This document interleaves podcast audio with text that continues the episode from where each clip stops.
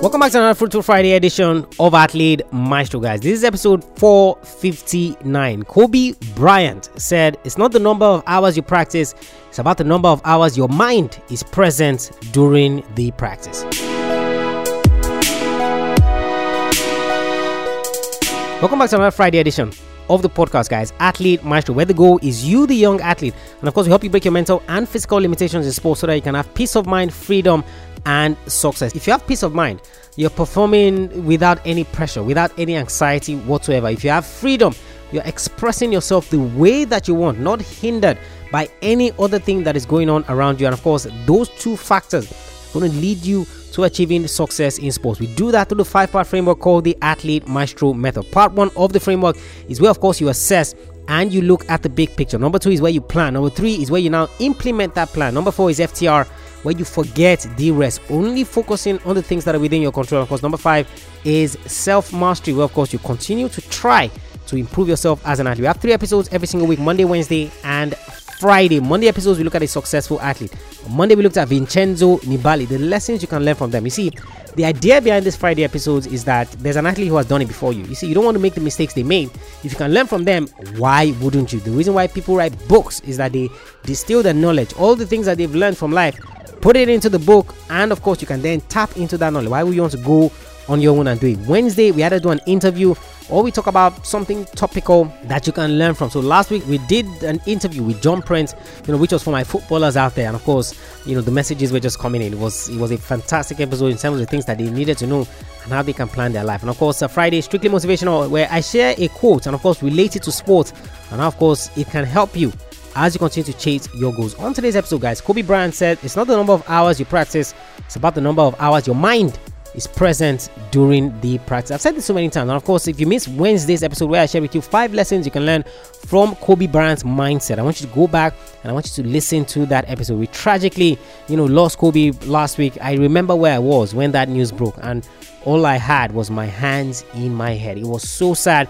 What even breaks my heart more is for Gigi. And of course, I have a young daughter myself. You know, I wouldn't wish that on anybody. So, so sad. And of course, you know, she was also towing that line. She was going to be the future face of the WNBA. She was always already a basketball player. Kobe was training her, you know, and things like that. So I shared with you the five lessons that you can learn from his mindset. But you see, today's episode, guys, is also about mindset, but it's in relation to practice as well. If you missed Wednesday's episode, you need to listen to it because what I'm about to say now is going to make more sense. You see, previously on the podcast, I've talked about, you know, the hours you dedicate to training and how it makes no sense if you are only focused on quantity over quality. You know, so you go around bragging, know, that, you know, I train for 10 hours in a day or I train for 15 hours in a day or you know i do certain things this way or you know i train seven days a week no rest whatsoever you see the question you need to ask is what's the quality of the training that you're putting in. You see, you can train for hours on the wrong thing.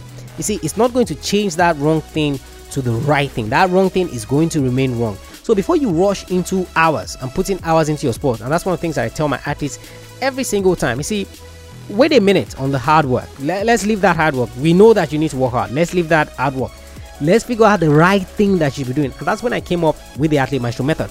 So you assess and you look at the big picture of what exactly it is that you're doing. You know, so when the likes of Michael Phelps, Chad le Clos, and all these other people that I use as examples, you know, we're going to prepare their plan. What did they do? They assessed first and they looked at it. So they were working on the quality of what they were going to be doing. And that's exactly, guys, what Kobe Bryant is saying here. You know, it's not the hours that you're putting in. You see how present is your mind in the present. And of course, I got a question from an athlete who, you know, talks about how how can I start working on the mental aspect of sports. You know, and I said one of the first things that you must do is ask yourself, am I mentally involved?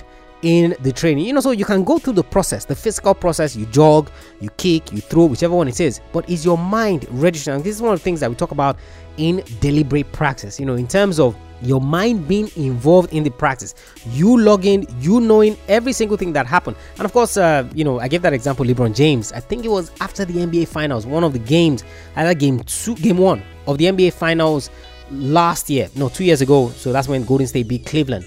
You know, the Toronto Raptors won the one, the, the, the last one. You know, and they were asking about a play.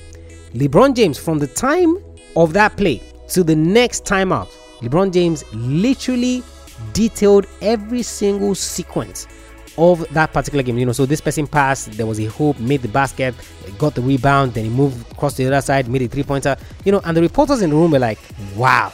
You know, so you can talk about photographic memory, where you see that's the sign of an athlete whose mind is involved in the game. So it's not just going through the physical process where you're going to ask him a question and he cannot remember what happened. His mind is involved. And that's what Kobe Bryant is saying in this quote. It's not the number of hours you practice, it's about the number of hours your mind is present during the practice. So if it's only 10 minutes that your mind is present in the practice, then bro, you're only trained for 10 minutes. You haven't trained for 10 hours. You haven't trained for 15 hours.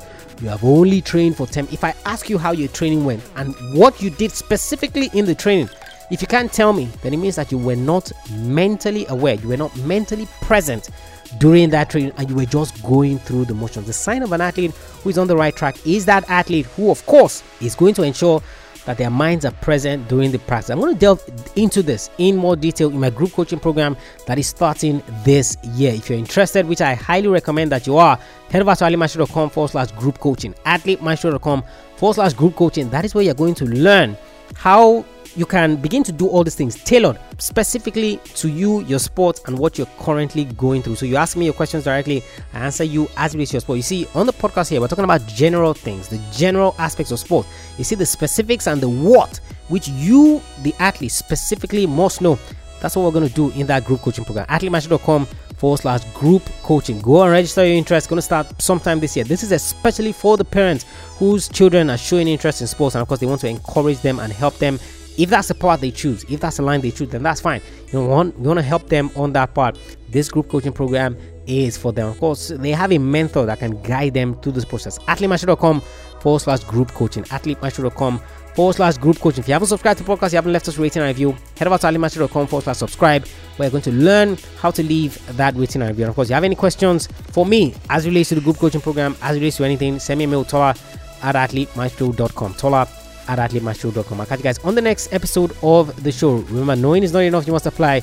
Willing is not enough, you must do. I want you to go out there. I want you to be mentally alert and mentally prepared during practice. I want you to go out there and I want you to be a maestro today and every single day.